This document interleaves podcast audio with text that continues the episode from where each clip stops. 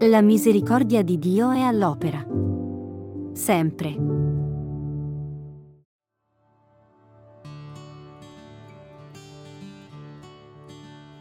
Gesù venne nella sua patria e lì non poteva compiere nessun prodigio, ma soltanto impose le mani a pochi ammalati e li guarì, e si meravigliava della loro incredulità.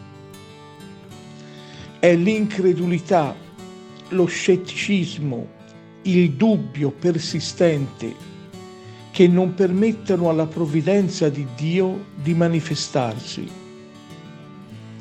Siamo troppo pieni del nostro sapere, dipendenti troppo dai nostri mezzi per confidare nell'aiuto del Signore.